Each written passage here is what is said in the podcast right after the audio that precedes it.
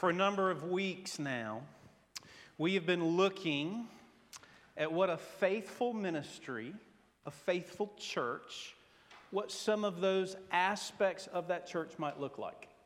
And today I will repeat myself uh, briefly because there is benefit in rehearsing and hearing again and again what some of these purposes and goals and principles are. Uh, but just if you've not heard these at all, hear this biblical description of what we would consider aspiring to, what any faithful church should. Uh, for a purpose, a faithful purpose might sound like this to reach, to nurture, and to equip. To reach, nurture, and equip God's people for God's worship and service in God's world. That is a pretty faithful summary of the whole telling of Scripture of, of what Christians, what the church should be doing in the world. And then we've considered some biblical, goal, some biblical goals, some categories to know, to grow, and to be. That we want those within the church to truly know Christ, to sincerely know Him, not just to know about Him and be acquainted with Him, but to know Christ and then to grow in Him, to experience transformation and change throughout your life, from young to old. And then, thirdly, to be, to be the church as it's described in Scripture. And that's where we talked about all the different fruits of the Christian life. And there were seven of them, but I'm not going to repeat those now. And then for the last, well, last week and again this week, we're going to consider principles and last week we considered what I call principle number one, which is Scripture. That we believe the Bible is the Word of God, unique, holy, uh, given to us by the Holy Spirit through men. And you saw perhaps this morning a model of, of that principle that we want our graduates to have it and to have it forever. And we want our people to have it and to have it forever because it's a principle, it's something we believe in. We're that serious about it. And now, this morning, our second principle we're going to consider is justification. It's the Bible's doctrine, the Bible's teaching about how a sinner is justified in the sight of a holy God. And so we have two short scripture readings for this. The first is from Luke chapter 5, the second is from Romans chapter 5. But give your attention to God's word in just a moment as I find my glasses. Where are my glasses? Where? Ah, thank you, sir. Panic attack. okay, Luke chapter 5 and Romans chapter 5. Jesus answered them, It's not the healthy who need a doctor, but the sick. I have not come to call the righteous, but sinners to repentance. And then from Romans chapter 5, therefore, since we have been justified through faith, we have peace with God through our Lord Jesus Christ, through whom we have gained access by faith into this grace in which we now stand. You see, at just the right time, when we were still powerless, Christ died for the ungodly. Very rarely will anyone die for a righteous person, though for a good person, someone might possibly dare to die. But God demonstrates his own love for us in this while we were still sinners, Christ died for us. Since we have now been justified by his blood, how much more shall we be saved from God's wrath through him? For if, while we were God's enemies, we were reconciled to him through the death of his Son, how much more, having been reconciled, shall we be saved through his life? Let's pray together. Our Father and our God, we acknowledge this subject is one of the primary principled purposes revealed in all of Holy Scripture. There is no greater subject for us to consider this morning than our justification and what Scripture says about it from Genesis to Revelation. So, Lord, would you give us ears to hear? Would you soften our hearts? Would you renew our wills? And we ask this together in Jesus' name. Amen. So, working quickly this morning, uh, so much to say on this subject, and let's just go ahead and say this is going to be a very inadequate sermon on a very important subject. Um, so, I'm aware of the inadequacies. You don't have to tell me. But on the subject of justification, we've got to start with a definition of our term, right? Uh, it sounds so technical. Well, it, it is. So, what is justification? Or really, what is it to justify or to be justified? Well, let's start with Merriam Webster for an understanding of what, in our English, English usage and in our culture, how we use that word and how it may be similar to how the Bible uses it. So Merriam Webster says this to justify is to prove or show something to be just, right, and true. It also means to demonstrate something is sufficient in its legal standing. And then, thirdly, in our English usage, it means to space lines of a text so that the lines are perfectly even at the margins. Okay, students who've written papers, you know, to justify left or to justify right or to center, that's the language. It's to make sure everything is square and true. And that is our English, English, that's so hard to say, that is our English use of the word. But what about a biblical theological use of it as the Apostle Paul uses it throughout Romans and in his epistles? What does it mean? Really, it means all of the above, all captured together, the same imagery and understanding. It is a legal term as Paul uses it, and it means to declare righteous and in good standing, that all things are totally lined up and square as they should be. So there's a lot of overlap there between our English understanding and what the Apostle Paul is describing. And this morning, you and I need to hear it for the good news that it is.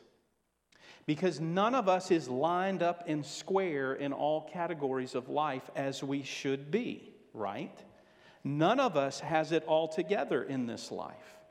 But there is this thing called justification, what Jesus has done for sinners that makes everyone square and true in the eyes of God, even though we're really not square and true in and of ourselves.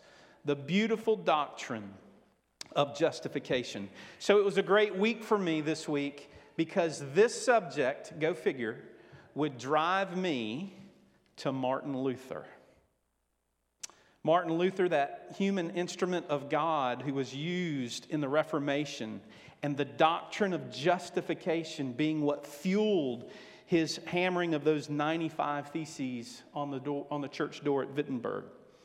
Who better to go look and recount some of his quotes on justification than Martin Luther? So brace yourself. This morning, in a short time, you're getting five quotes from Martin Luther, and every one of them is gold, and you ought to memorize them. So the first is this Luther has been attributed with this quote the article of justification is the doctrine by which the church stands or collapses. Well, that's a pretty bold statement. What he says, what he means is if you get justification wrong, you're going to dissolve as the true church of the Lord Jesus. Um, I used to explain to students, I'll do it now. Uh, imagine, some of you had this experience. You're getting ready, you're putting on a buttoned up shirt. At least I've done this. Have you ever buttoned your shirt up, got all the way up to the top, and you realize you got your buttons out of order?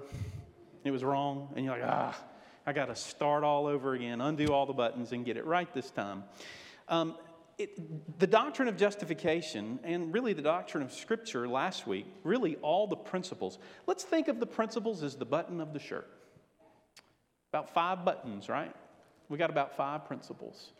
You've got to get those buttons lined up correctly, or you're going to be off, and you're not going to you're not going to line up. you're going to not connect with truth. And so the first button on the shirt is the doctrine of Scripture. You've got to get the doctrine of Scripture right, or you're going to come to erroneous conclusions about who God is and about who you are. Secondly, it's that story of justification. The whole theme of the Bible, from Genesis to Revelation, is the revealing of God to his people and what he is going to do in providing a redeemer for those people. And so we've got to get it lined up right, lest we get it wrong and we're all out of whack at the top. So, why is it a principle? Why do we emphasize it as a principle? Luther's right. The Christian church stands or falls based on whether or not you see and believe this doctrine of justification by faith. Well, how are we justified? Now, this is where I really need your attention, practically speaking. Two ways in which we try to be justified. Really, one in which we try, and then one in which we are. That's probably more faithfully said. According to the world and the culture that you and I live in, according to the world outside of the doors here, we justify ourselves by our works. That's how the world operates. And in Paul's day, as he's writing this letter, it was the same, especially within the Jewish community. The Pharisees, the teachers of the law, had emphasized that your obedience of the law, the law of Moses, that's how you prove yourself. That's how you're justified. That's how you can rise above other men, is through your obedience. And so, whether then or now, the practice of the world has always been the same it's self justification through your works. Now, I don't have to convince you that that's how the world works. Those graduates who we just celebrated, they've become very familiar. All of us who have been students, we understand that you prove yourself through tests, through paper writing, through speeches. It is all about performance. And when you do well, you feel well. And we've learned self justification. In this world, that's how it works, but not with a holy God. With a holy God, there is no proving ourselves.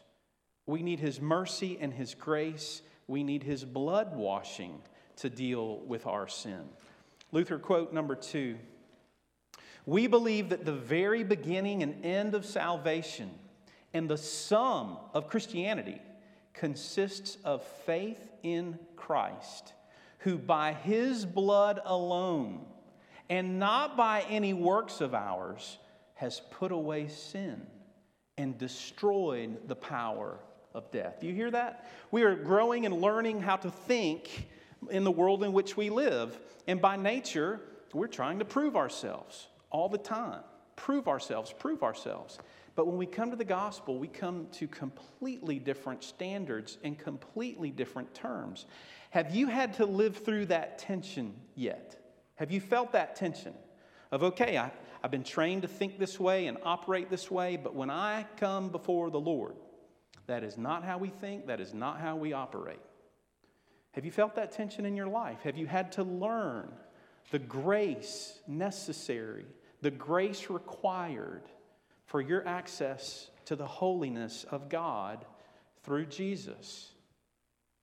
Our world has taught us well, and our own nature we've received from Adam has taught us well that it's as if it's all about being good being good citizens, about being upright, moral people.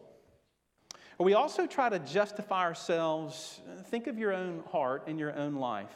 It's self justification not just by resumes, but self justification by diplomas or the size of our paychecks or our status symbols. There's a self justification by mirrors trying to look a certain way. And when you feel like you look a certain way, you feel a little better, right? You feel like you measure up, you compare well. Or maybe justification through athletic performance as well as academic performance. Or justification by weight scales, right? this is how we naturally think. We feel better, we feel more successful, more acceptable when we meet these standards, which mean nothing to, to God. There's even a sense of self justification by how many likes or follows you get on social media, right? It's just how we operate. It's how the, the fallen, sinful heart really functions. And when we're honest, we'll admit it. That's justification according to the world and our culture. And we need to name those things in our own hearts and in our own lives. And we need to help our children see that and distinguish this is not how the Lord and the gospel work, this is how the world works. Well, you got to have that distinction. You can't have the one and not the other in Christ's church. So, how about justification according to Scripture? This, of course, would be the point of Romans 5. And the language of the, the, the word of the day to go home and talk to your children about is vicarious. The atonement in the Bible is a vicarious atonement, which means it's not self justification, it's justification by another. Somebody else has the power to do the justifying of the sinner. And that, of course, is the vicarious lamb, the Lord Jesus, who gave his life for sinners. Justification in the Bible, unlike justification in the world, it's by another and it's by grace. It's not by merit. It's justification by another and it's by grace. You and I can't earn it. We can't win it. But everything in our world makes us think, well, yes, I can, because I'm pretty good. And I like me. I like me a lot. That's that internal conversation we have with ourselves. And the scriptures don't just push back against that, the scriptures level that thinking and say, You need Jesus. He is, your, he is the one who can justify a sinner. A friend in the ministry by the name of Hal Farnsworth, some of you may know that name. He's an, he's an older minister to me. He's been a mentor through RUF to many of us. But I heard him on this subject recently tell a story that I think sums up this concept beautifully. He told the story about how when he was in college and a new convert to Christ, found himself with a couple of buddies uh, deciding to play golf. But they didn't have permission to go on this exclusive and private golf course. So, as a young Christian, they would climb the fence with their golf clubs and hide in the pine trees waiting to sneak on the course. The security guard approached them and said, What are you doing? And he said, Hunting squirrels. The security guard said, With golf clubs? Get out of here. And they were quickly escorted off of the golf course. That's the first half of the story. That's that's self justification. That's saying, you know what, I can do this. I can climb the fence and I can play on this golf course. But no, you can't. There's an authority that says you do not have access. You cannot play this course. And that authority will actually escort you off of the premises. 40 years later, this gentleman is in his car riding with his wife, and they drive past this golf course and he remembers the story that he hasn't thought of since. And he says out loud, You know, I've never played this golf course. And he told his wife that story. She treasured that in her heart and went and talked to some friends. And within a few days, he got a phone call and an invitation from a member of the golf course and an invitation to go play on that golf course 40 years later. And he tells the story of how much he enjoyed walking where he had been escorted away from 40 years earlier. He had no right, he had no privilege, but he had access through another. You see, it's vicarious. It wasn't him, it wasn't anything he did. He knew a member who had access. And he said, actually, the story gets even better because that member knew the manager personally and took me to him. And the manager extended his hand and gave me a handshake and said, Hey, it's nice to meet you. And in his mind, all he could see was his 20 year old self. kicked off and out of the pine trees, but then welcomed, greeted with a handshake, and treated with dignity. You see, that's justification by another. If you, if I are living in this life trying to self justify, the scriptures say we'll be escorted out in the end.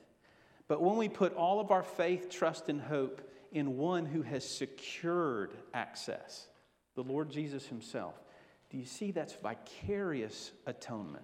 That's what Jesus has said He has done for His church. Thirdly, why does this matter? Why does any of this matter? Quote number three from Martin Luther. Martin Luther said this about justification Every week, I preach justification by faith to my people because every week they forget it. Isn't that true? We go right back to thinking like the world that we were called out of. We are driven to prove ourselves. And this morning, if, if this doctrine of justification, as the scriptures teach it, if it can get a hold of you, if it can get a hold of me, here's what it can do. Here's the power of justification. Number one, and we sang about it in our hymns, it brings an amazing calm into the Christian life. Because you realize that the ultimate question that matters most, you are at peace with God. He is not your enemy, and He has made you to be a part of His family. That's pretty calming. The second thing it does is it enables us to quit pretending to try to earn the favor of God. And that's pretty liberating. When we know we have full and free access through the Lord Jesus, that's pretty liberating. But the third thing it does, and I really want you to hear me say this, it frees us up from trying to prove ourselves to one another. It frees us up from measuring ourselves with one another. We all have full and free access through the same perfect King. And sometimes we can get on our little spiritual treadmill and run ourselves to death because we're trying to prove ourselves, right? Stop. Believe the doctrine of justification. Put your trust in Him. Otherwise, you'll live a neurotic Christian life. It will drive you crazy. There will be no peace. There will be no calm. You'll be worked up like a hamster on a wheel. But that doctrine of justification is calming. You can be no more accepted than you are in Christ. If you identify with Christ and Christ identifies with you, there is no greater place to be. Now, I know the language of identification in our culture is is a tricky subject. But I want you to take that concept this morning and apply it this way. All of us by birth, whether you believe it or not, we identify with Adam. The first Adam revealed to us in Genesis. You understand that? The scriptures teach that all of us by birth are united to Adam. We identify with Adam, we have a connection to Adam. But the second thing I need you to hear is this some in this life identify with Christ, the second Adam. And we are identified with him by faith or by new birth, a second birth. You've got to capture that. That is what the scriptures are revealing from Genesis to Revelation. There are two Adams. Everybody is born of the one. Some are born of the second Adam, the better Adam, the greater Adam. Now, here's the hard question. Here it comes. Are you ready? Who are you identifying with? Do you identify with Jesus? Does he identify with you? If you are a Christian, you identify with Jesus. I can't press any harder than to say, I hope you are hearing and seeing and understanding that you can't be good enough to identify with Jesus. You can't read your Bible enough. You can't do evangelism enough. You can't volunteer in the church enough. But do you identify with him? That yes, I need him as my Savior. I believe him. I think he's true. My faith is in him. then you are in Christ. And you need to know that you're in Christ. And you need to know that you're justified by Him. And you need not try to prove yourselves and your righteousness. He will work a righteousness in you. More on that in two weeks as we talk about sanctification. But justification is the heart of the Bible, it's at the heart of the scriptures. We all identify with Adam, some by faith identify with the second Adam, the Lord Jesus. And that is our justification.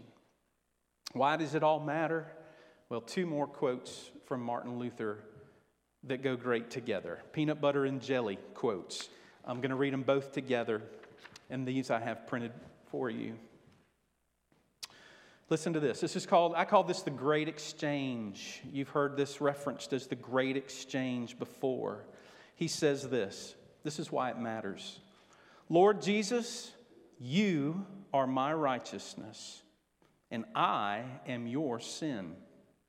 You took upon yourself what was mine, yet set on me what was yours. You became what you were not that I might become what I was not. Christ died for me. He made his righteousness mine and made my sin his own. And if he made my sin his own, then I do not have it, and I am free. That's justification, the freedom that comes with justification. I hope in everything you hear and see done within the ministry of GPC that you're bumping into this doctrine of justification all over the place. The songs that we sing, the prayers that we pray, the sermons that we hear, you should be bumping into justification all over the place. And it is a good thing to bump in. This is the heart of the Bible. It's a principle we have to hold to and we don't compromise our principles. May that always be true. Let's pray together, and then we're going to sing about this justification. Lord, would you work this truth from your scripture deeply into our hearts? Those of us who are running on treadmills and hamster wheels, trying to prove ourselves, who are exhausted in the Christian life because of our self efforts in justification. Lord, even today, would you set us free from that? Would you help us identify with Christ and not with our works? Would you see that He has taken our sin and dealt with it once and for all? And so, Lord, we ask this and we pray this together in Jesus' name. Amen. As we sing this hymn, we're going to stand and sing this hymn. I've just got one more comment to make out of all the things that we've read and prayed and all the songs that we've heard, there's been a theme, and it's the language of come, come, come to the Lord, come. As you've heard about this doctrine of justification this morning, this is an invitation to come as a sinner, identify with Christ, and know that your justification is real. Amen? Let's stand and sing together.